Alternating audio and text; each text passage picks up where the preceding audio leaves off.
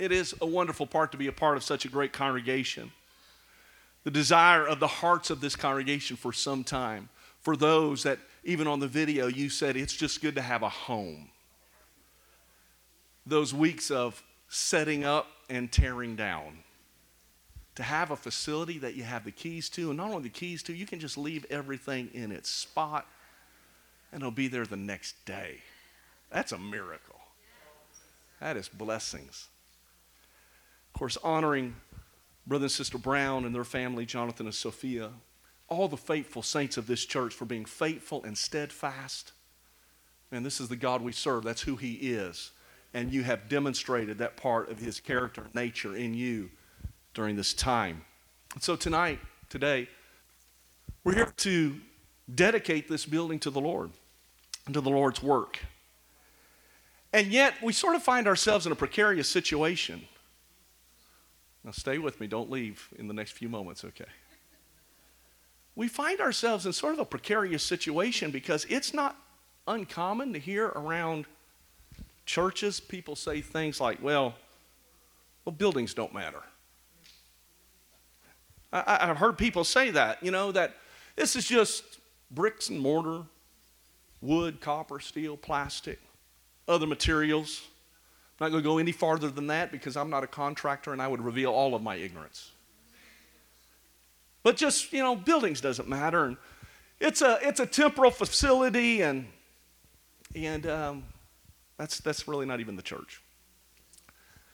Can't get any more depressing than those statements right there, can it? But I, I want to speak to you on this subject today that buildings matter. Buildings matter. I'm not afraid to talk about this building, not just the church, we're going to talk about, but this building. It matters. What you have done here today, we're not just going through the motions of something, we're not just talking about something, it's, we're talking about something that matters and that's going to make a difference in Rock Island. And I tell you how much it matters is every enemy of the church does not want this building to be right here at this race at this time.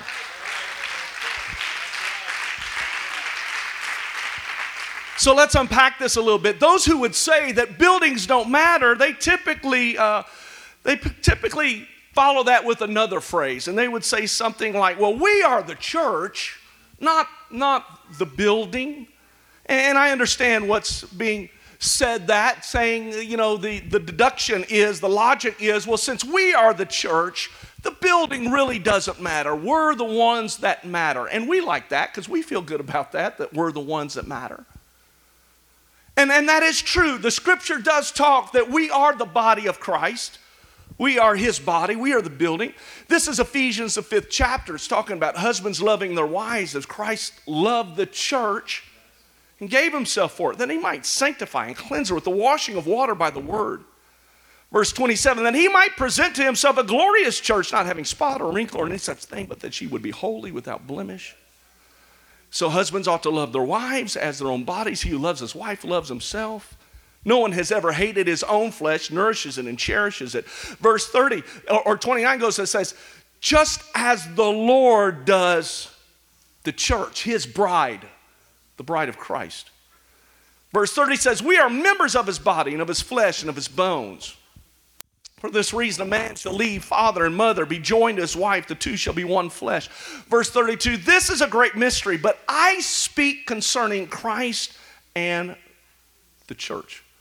Paul is saying when he starts talking about marriage and, and these relationships, he, he's using those as an analogy of something that we can see on a daily basis, that we have all been connected to family and and, and, marriage in some sense. And he's, when we're looking at that, he says, you know what? This is a great example of Christ and the church. In fact, this is the first institution that God created. What you have to understand about marriage is this is not something that the government created. This is not something that is socially created. This is something that in the very beginning God brought man and woman together and they were to be one flesh, male and female. This is divine plan. And the Bible says that this love for one another and this sacrificial love, he's saying this is really supposed to be a picture of Christ and the church. That God so loved the world that he gave, that he loves his bride so much that he sacrificed, and that we should be able to see what our relationship should be like. In fact, Romans 12 says, 5 says, So we being many are one body in Christ, individually members of one another. So the Ephesians and, and, and Paul's writings to the Romans is saying that this is the church, this is a body. We're all members of this church. And so what we should do is love one another and care for one another. Why? Because when we don't, we hurt ourselves. This is so vital to understand about the church. The church is different from it. We are not a social group. We are not a social organization. This is not like all the help organizations and the nonprofits. This is not a business. This is not a corporation. No, no, no. We might have to operate in this world, but that's not what the church is. The church is the body of Christ. We are members of one another. And so, what should we do? We should love one another, cherish one another, care for one another. This, this, is why, this is why things like gossip and sowing discord are so bad in the church. This is why the Bible talks about them and says even that, that sowing discord is an abomination before the Lord because in these things we don't just hurt ourselves or hurt somebody else, we hurt everybody because we hurt the body. And so there's this message about the church is that we don't talk bad about one another, we don't gossip about one another. We come together because we need one another. We need one another in our lives. So we have to care for one another. Colossians says, and he is the head of the body, the church, the head. Is the beginning, the firstborn from the dead, and all things may have preeminence. Colossians says it like this in the next chapter 2 and 18, vainly puffed up by his fleshly mind. Verse 19, not holding fast to the head, from whom all the body, nourished and knit together by joints and ligaments, grows with the increase that is from God. Paul's letter, the Colossians, emphasizes that Christ is the head of the church and we are the body of Christ. And so, if you're really going to be a part of the church, the body of Christ, you've got to be connected to the head. You've got to be connected to the head. And notice this one of the things that was happening, Paul was talking about those in the Colossians that they had become vainly puffed up by their fleshly, carnal mind, the way they saw things. And, and he's saying, This is not how it's supposed to be. This is not about my ideas or your ideas. This is about God, who is the head of the body, that is the king of the church and, and the Lord of the church. This is not about how we think it should be done. Unity comes when we come into the body and says, He is the head. It's His will, it's His purposes to be accomplished. And we, as the hands and the feet of God, carry that out on a daily basis. That's why the Proverbs, the wisdom writer says that you should trust in the Lord with all of your heart and do not lean on your own understanding. Acknowledge Him in all of your ways, and He will direct your paths. Do not be wise in your own eyes. Fear the Lord. Depart from evil. It'll be help to your flesh and strength to the bones. Honor the Lord with your possessions and with the first fruits of all your increase, so your barns will be filled with plenty, and your vats will overflow with new wine. Bible is saying that Christ is the head, and so we need to let Him be the central nervous system. Realize your entire body it is controlled by the brain and your spinal column, your central nervous system. If there is a disconnection in your central nervous system, it doesn't matter how strong your bicep was. It, it doesn't matter how strong your quadricep was. It does not function unless there is a connection that goes into the central nervous system. We, as the church, we're not out here on our own, but we are connected connected to the one that went to the cross and purchased us with his own blood. Yes, we are hands and feet, but we can only move and operate as we stay connected to the head. This is the church of God. And so we're called to trust Him and acknowledge Him and fear Him and depart from the things He would have us depart. And when we do that, the Bible says comes wisdom and understanding as we are connected with Him. In fact, this is what he talks about first fruit. He talks about the tithe, the first fruits. What is he saying? He's saying that these become a, an initial test whether or not He really is the head that's directing us. He takes the common things that we deal with every day. There might, there might be a lot of abstract ideas, but he says, let's, let's talk. Whether or not he is really the head, the Lord of your life, He says that comes down at the end. He says, Honor the Lord with your possessions and your first fruit in the tithe. He says, This becomes a demonstration, a revelation that we are really connected to the head, that it's not our carnal mind that's directing things, that we really are trusting in the Lord. We're walking with Him as the body. So Paul would say, the Romans, so we, being many, are one body in Christ, individually members of one another. So, this unity that comes, this unity that desires that, that we would be one in what we are doing right here. This is how Jesus said it, John 17, 11. I am no longer in the world, but these are in the world. I come to you, Holy Father. Keep through your name those whom you have given me, and they may be one as we are one. When we come together today, what we have to realize is yes, there is a head that is to control, lead, guide, direct, order our steps, everything that that is what he is supposed to do. We're to trust in him him, but part of it is we are also to make sure we keep our relationships with one another and realize this is more than just a slogan. We are really all in this together, that we are the body, that we need one another. No matter what your gifting is, no matter what your ability is, you are needed here. God has a place for you here, there's a role for you here, a responsibility for you here. This has got to be more than a place that I go to church, I've got to be a part of this church. This is a place that I go on on Sunday. This is a part of my identity, it is who I am.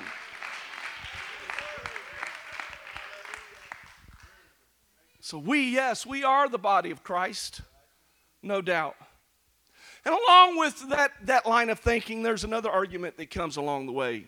And it's, a, it's sort of a second digression in that. And it's like this well, you know, when we start talking about what matters, yeah, it doesn't really matter. You know, God doesn't look on these outward things and these superficial things. God looks on the heart. We're the body, buildings don't matter, and the, the heart. Of course, this is a reference to Samuel's anointing of David. 1 Samuel 16, 7. The Lord said to Samuel, Do not look at his appearance or his physical stature, for I've refused him. For the Lord does not see as man sees, for man looks at the outward appearance, the Lord looks at the heart.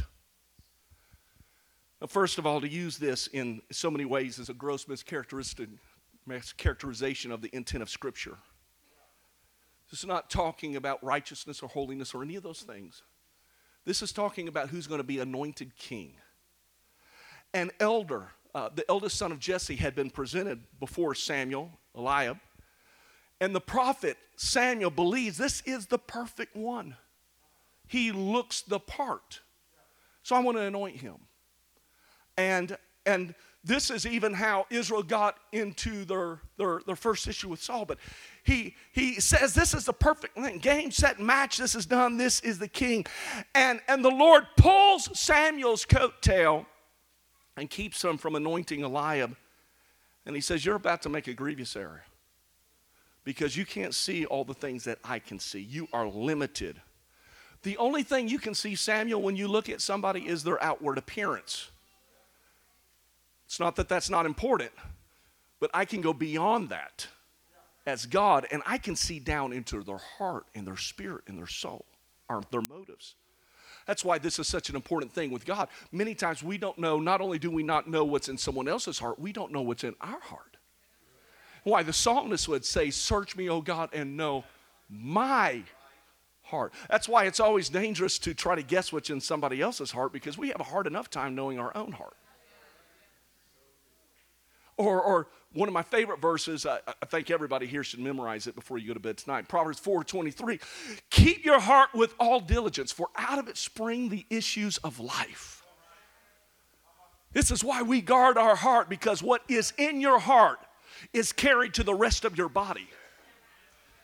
It's pumped to the rest of your body, what is in your heart. And so, what the writer is saying, you've got to guard your heart because in your heart, of bitterness or envy or jealousy or things get into your heart, it won't stay in your heart. It'll go to your hands, it'll go to your feet, it'll go to the rest of the body. So, you have to guard these things. Now, what you have to understand is Paul is not speaking negatively about wisdom. He's not spe- speaking negatively about knowledge. Here's what the scripture says that, that the fear of the Lord is the beginning of wisdom. The fear of the Lord is the beginning of knowledge. In fact, it's so important that God gives us the gift of knowledge and the gift of wisdom. It's not talking about that because the, the difficulty is human wisdom that has been separated from the Spirit of God. And so it wasn't just about how good somebody looks. Uh, it doesn't about what maybe how sharp they might be. It says you've got to look beyond that to get into the heart. And so it's very important that we do not misapply this scripture because when we begin to look at it, what is happening is that the Lord is saying, This is all that you can see, but I can go beyond that. That's the power of the Word of God as we come to church. Everything might look all right on the outside, but the preacher gets to preaching the Word on Sunday morning. And you know what the Word of God is doing? It's getting down into our heart, it's getting to our spirits. And while everything might look okay on the outside, something's happening on the inside. Something that I can't do. All I can do is stand up here and speak words, but God can take a spoken word and He can go past, your facade, He can go past your appearance, and He can work it down into your heart, to your spirit. That's what the scripture talks about, even eating the Word of God the call to eat it. Revelations 10 10 says, I, I, I, took the little book out of the angel's hand and ate it, and it was as sweet as honey in my mouth. But when I had eaten it, my stomach became bitter. This sweet as honey, that's a delicacy in, in ancient times if you go into the Hebrew culture. And so many times the Word of God has got this comparison uh, or this, uh, this use, the sounds of honey, something that is so sweet, but sometimes what's sweet when it's coming in it does a work inside of us. Realize it's what the nutrients you take in, it's what you live by. It's what you live by, and it's carried to every extremity of your body. It nourishes your body. It's your manna, your daily bread. It comes in and it nourishes your entire body. And so the scripture is saying that when we take in, sometimes uh, w- w- you can't tell by how things look on the outside. You can leave a, a service and pe- somebody walked out and, and they seem okay, but the Word of God is working inside of them. And all of a sudden, that night in prayer or the next day in prayer, that Word of God is beginning to do something inside. That's the power of the Word of God. And, and so, what you have to realize is that God has the ability to go past our defenses. He has the ability to go past the superficial or the external. And so, these are the context of, of some of the arguments that people would make. And hopefully, I sort of debunked them a little bit, but I want to bring it home in the rest of our time together. You see, the fact is, yes, we are the body of Christ. Yes, God looks at more than how things look on the outside. God has the ability to go into the heart. But here's also a truth man can't see into our hearts. And man can only see what is in front of them. Yes, this is what the scripture says. The same God that said these things, by this, all men that you will know my disciples if you have love one for another. He says that it's not just going to impact the world what was happening in your heart. You can walk out and say, God touched my heart. I, I feel peace in my heart. I, I feel joy in my spirit. You can say all of those things, but that doesn't help anybody until they begin to see it on your face or they begin to notice it in your relationships or in your marriage or how you treat somebody. They begin to see that. In fact, he goes on, Matthew 5 16, let your light so shine before men that they may see your good works and glorify your Father in heaven.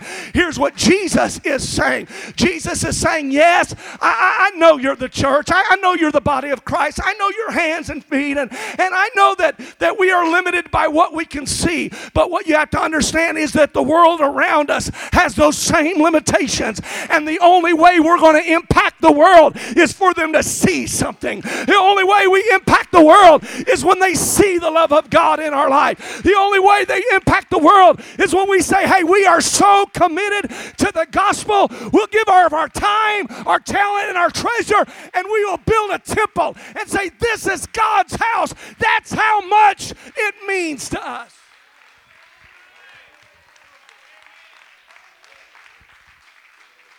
You see, what you have done here is admirable the effort, the energy, the finances, the commitment, the faithfulness, the steadfastness, the staying the course to bring it to this day. And can I tell you that God gets great glory out of this facility? Oh, it's a building of steel and wood. No, it's much more than that. Let's get past the materials. This is the house of God. It's more than materials, it's a place that we have consecrated to Him, it's a place that we have dedicated to Him. This is not my house. This is not, this is God's house.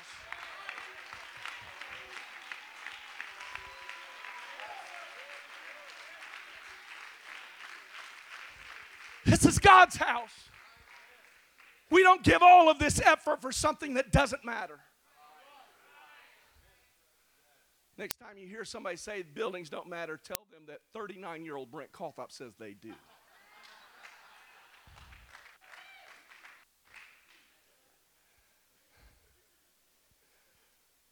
See, this is more, yeah, it, it, it's not just the materials, it's not just that. But you know, my relationship with Rachel is more than materials. Yeah, I, I know you can take this entire body and you can tell me what all it is made up, and it can become nothing more than a list of ingredients. But our relationship's a whole lot more. A little bit blood and some bone and calcium and the various things. No, no, when you look at it is a relationship that is goes beyond the materials that make up two individuals. Because you know what happens is that, that I, am not just a, a, a, being, I'm not an animal. Unlike maybe what you've heard in our world. No, I was created in the image of God. I am fearfully and wonderfully made, I am skillfully wrought. And inside me is the breath of life. I have a living soul. No, I'm not just flesh, I, I'm not just an animal. And this church is more than the materials it is, but there is a spirit that comes into this church and it breathes life into this building. This is not like Walmart or a social center. No, this is God's house. His spirit is here. Life is here. Miracles take place here. God moves, God operates. Relationships are restored and built because it's more than the sum of its parts. This is the house of God that the Spirit inhabits.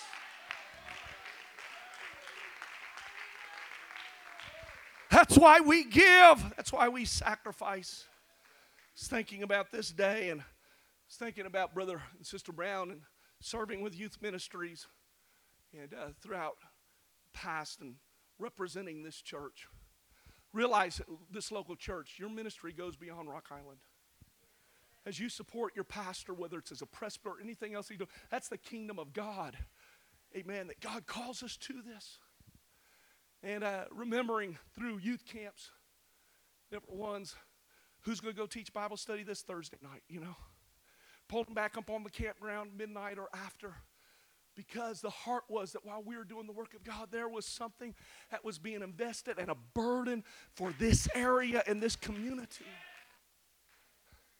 Don't tell me this is like every other building in town. No, this is not like the gas station. It's not like McDonald's. The Spirit of the Lord is here. We've dedicated it to them.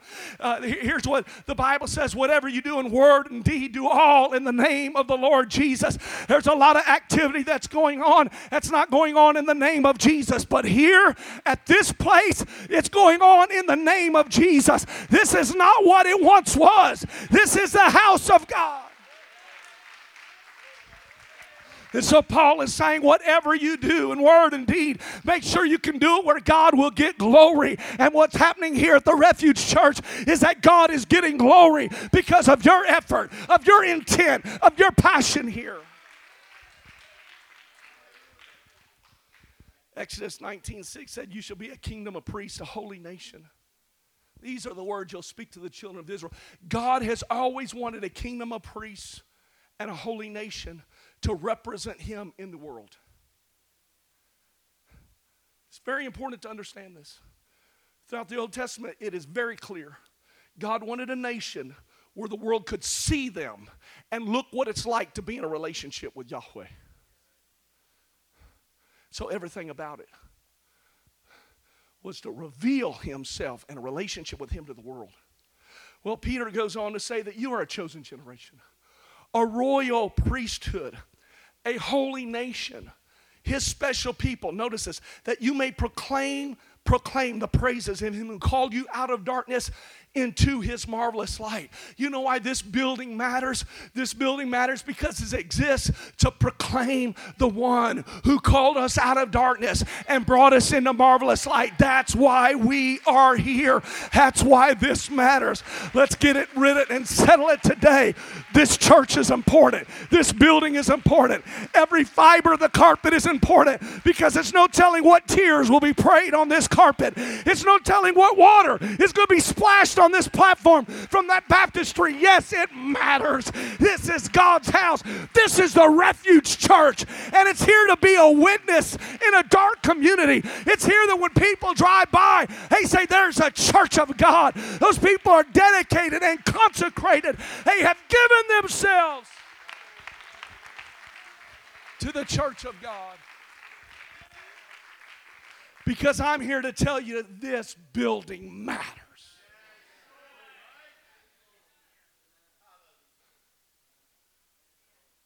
I went on Google, Google, easy for me to say, Google. And uh, just checking out the drive, how long it was going to take, all that. And it pulls up a picture, and I could tell, I could tell it was in construction. The picture on Google. Don't check it right now. What's happening in here is more important than Google. And so I pulled it up, though, and I sort of zoomed in because I wanted to see what photo.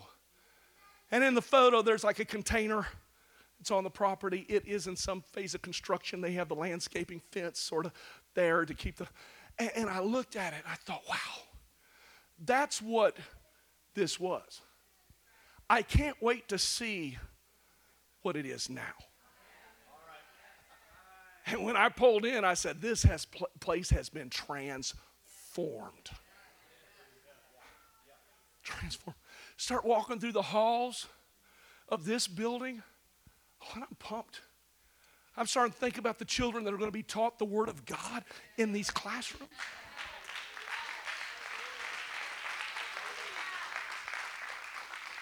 I want you to know that I am a product of a local church. And when I walk into those classrooms, I remember walking in as a child into those classrooms. Teachers teaching, investing in me, and the Lord knows they needed encouragement to stick with me. In fact, interestingly enough, the only person that sent me to the Sunday school office, in church, when you get sent to the Sunday school office, the only higher level is calling the police. And I began to think back. He, he, he's retired now over the last few years, but, but our Sunday school director was the only teacher back in that day, and he supports me as a pastor. And it just blows my mind, except when I talk to them. Because you know what? It's people that have grown up or people are getting baptized. That's what they were, it was all about. Don't, don't tell them it was just a room that, with block walls and a wood door. No, no, no. That was a place where the Word of God was taught, and the Spirit of God was investing and moving. And I can still tell you illustrations of, uh, of my Sunday school staff and, and my youth ministry staff that shared with me at different parts of my journey. They didn't realize it. Sometimes it looked like it was just an average Sunday. But no, this is a different place because they were putting something that had the power to change my eternal destiny. And you know what's going to happen in this church? It might have been a field, it might have been at something, but this place has been transformed. And now the square footage on this place is a place where eternity is going to be changed and destinies are going to be shaped. And men and women of God are going to make an impact. This is the church and it matters. Do the people matter? Yes. And this facility matters. It is all God's. And it's transformed. I'm coming quickly to a close. Criminologist James Wilson and George Kelling came up with a theory called broken windows theory. And it was that disorder leads to greater disorder. To summarize, he said that if you are walking down the street and you see a building where some child, maybe on the way home from school, picks up a rock and tosses it through the window. He says, if somebody doesn't repair that window, within a few weeks, every window will be broken. Because it sends a message that nobody cares. And so children start saying, oh, we can break windows in this house. We can't in that because they take care of it, but this one we can. And so they just start throwing rocks until all the windows are broken. And what do you do when all the windows are broken? You do graffiti, you do other damage, and pretty soon you're saying the result is a building in its bad disrepair because the message was nobody cares. Nobody cares. It's a theory that's been implemented and proven time and time again. And I thought, you know what is the beauty of what's taking place here? Is, is I want you to know people pay attention when they drive to and from work and when they come through. And then they all of a sudden say, hey, there, there's some construction equipment over there. I wonder what's going to be there. I wonder what they're doing there. I mean, I do that. I'm always like, I hope this is my favorite restaurant. Please, please, please, please. What are they doing? You know, and I keep paying attention. I, I want to see the progress. I want to see the progress, what it's coming, forming. And then when the, the outward structure is, I, I know they're still working inside, and I wonder how long it's going to be till it's open and it's ready and it's active. Just paying attention. And somewhere along the line, the sign goes up, and you know, sometimes you know just by the shape, right? You can like every Starbucks in the world looks like that. That must be Starbucks. You'd be able to know that, but you're not sure till that day. You pay attention. You know what's happening here in Rock Island? Is that the moment, the moment they did a survey and they started putting stakes down, somebody was saying, What are they doing there? There's never been anything there. What are they doing there? And they keep walking. They come home. Hey, hey, honey, did, have, have, you seen in the newspaper? What, what, what are they building? Is it a Texas Roadhouse? Is what, what, what is happening there? I'm sorry. I should have said that when it's time to eat. What's going on? And they watch it and they see somebody's making an investment. Somebody's putting stakes down. Somebody's laying a foundation. Somebody is here to stay.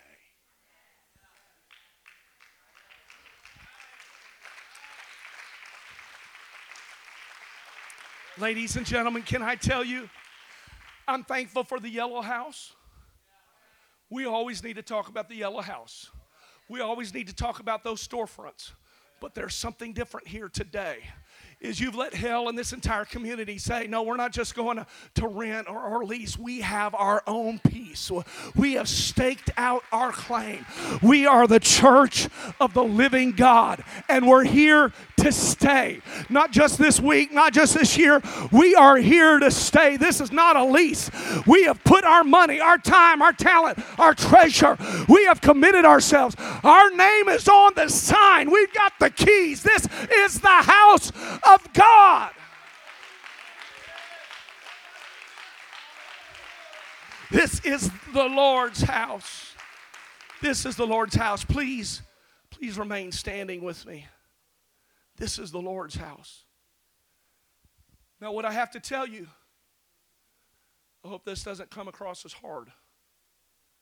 But today, we have to give up ownership to this building. I know that's tough when you've invested in something to give something away. But realize the time, the talent, the treasure you invested were God's. He placed in your hands, as the pastor said, for us to be stewards. So when we did that, this was the vision that's come to pass. But this is the day that we say, God, this is your house, not mine. Now, I want you to know it's still okay to call it your church. It's still okay. God knows what you mean. As long as you know what you mean, everybody else will be all right too. But it doesn't matter if you gave the most money for this church to be built. pleased. Doesn't matter if you are more hours on work nights than anybody else. Today, we take a step back and say, God, this building matters, and it's yours. Because, God, if we just have this building without you, no, we want it to be your house, the house of the Lord. And so I'm asking the members of the refuge if you would come to the front, gather around the altar. You can spread out, yeah, the, the whole front, but if you would gather.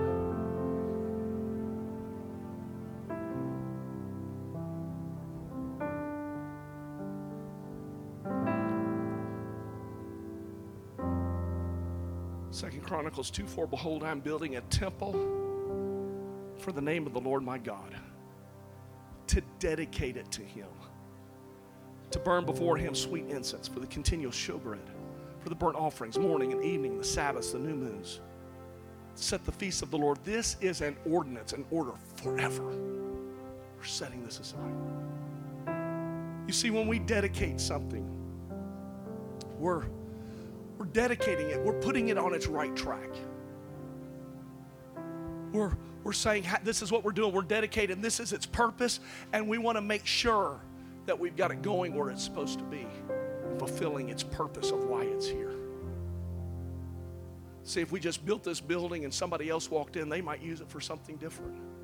What we're doing today is we're putting an ordinance before the Lord is that this is why this building exists. We want to make sure it starts off right. Here's what the writer of Kings said, but will God indeed dwell on the earth? Behold, the heaven of heavens cannot contain thee. How much less this house that I build? Yet you have respect unto the prayer of your servant to his supplication, Lord God. To hearken unto the cry and the prayer, and the servant prays for this day. Thy eyes may be open toward this house night and day, even toward the place which thou hast said, My name will be there.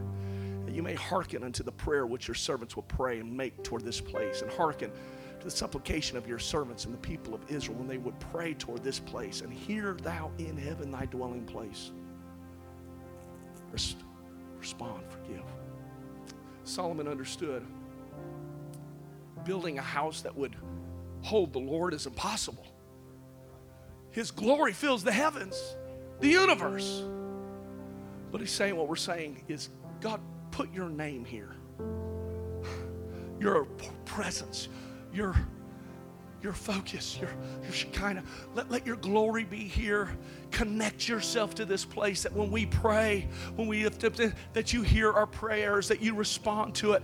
And here's the thing you have to realize that the God who fills all time and space was glad and thrilled to do just that. So, as big as our God is, He's excited about putting His name here with Refuge Church and saying that when people come to this altar and pray, I'm going to hear their prayers. And when we take somebody and we baptize them and we say, into the name of Jesus Christ, it will be for the remission of sins. And God will respond here.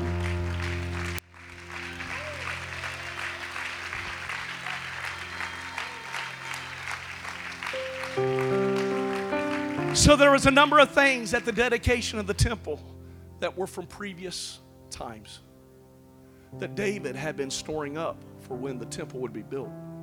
Even though David didn't build it, he was putting aside materials that would one day be in the temple. I know, I know we can't sort of move the yellow house into this building, and, and I don't think we probably would want to do that. But you know, there's part of it that's here today. Many's been to the yellow house? Look at this. That walked in here today. I don't know all the three names, but how many's been to one of the storefronts? More. You see, we're bringing our whole past into this building here today. It's all here. And the present is what we're doing right now and dedicating this. And the future is, as we're making covenant with God, that no matter what comes our way, we are going to go to Him and He's going to hear and He's going to answer. And so, what we're dedicating today is we're, we're dedicating our foyer here today. that first impressions, at the moment somebody walks through that door for the very first time, they're going to feel something different. That every hospitality member that serves, whatever structure is there, that they're going to walk in and they're going to feel and sense something that is different here.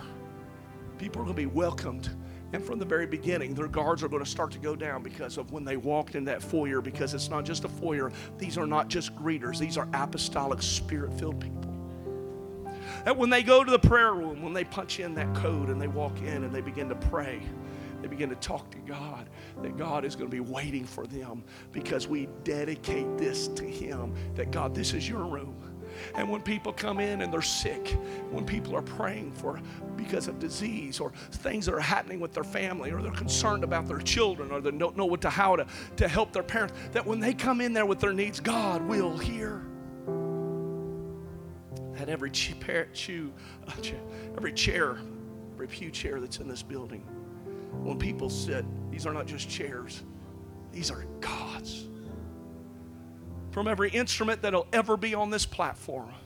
This is not here to just give concerts and to entertain, but it'll be used to glorify and lift up the name of Jesus, His presence. At this pulpit, that when the pastor comes and he preaches and he teaches, that special anointing and unction will come and flow through him because when he's going to speak to us, he's going to speak the words of life. In our lives. The people out there don't know it, but we have a mass burial site on this property, and it's a baptistry. And that one after another, they're going to be buried in the name of Jesus Christ for the remission of their sins. Why? Because this is a different place. This is the house of God.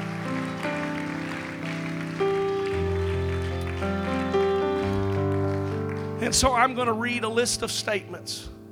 And if you can agree with them, church, here's how I want you to respond with just this simple phrase with each statement We dedicate this house to the worship of the one true and living God, to the service of our blessed Lord and Savior Jesus Christ to the preaching of the gospel of the grace of God who is able to save from the uttermost and for salvation full and free to whosoever will. To the instruction and training of all ages in the way of righteousness and holiness for proper growth and grace and knowledge of our Lord Jesus Christ, preparing for every spiritual activity and service. To prayer, to worship in prayer and song. To the ministry of the word, the service of the saints to the glory and will of God, for the training and the nurture of childhood, for the inspiration and admonition of young people, for the sanctification of our families, for strength and comfort of the aged, for every good work Hallelujah. Hallelujah.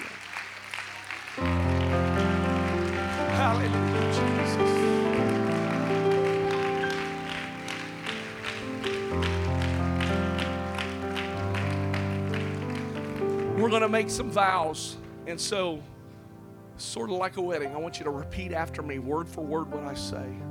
And as I'm giving these vows, dedication, I'm going to ask our ministers to gather around the Browns to pray for them. I'm going to ask the rest of the body that is here just to gather as close as you can. I know you're not going to be able to get to everybody, but we want to come and show our support as we dedicate this. So repeat after me. Now, in the presence of God and these witnesses, we do dedicate this house in the name of our Lord Jesus Christ. We dedicate this house its furniture, its instruments and equipment all together to God for His service. And we present ourselves, body, soul, and spirit to God also. And humbly pray that we may acceptably serve and worship God here.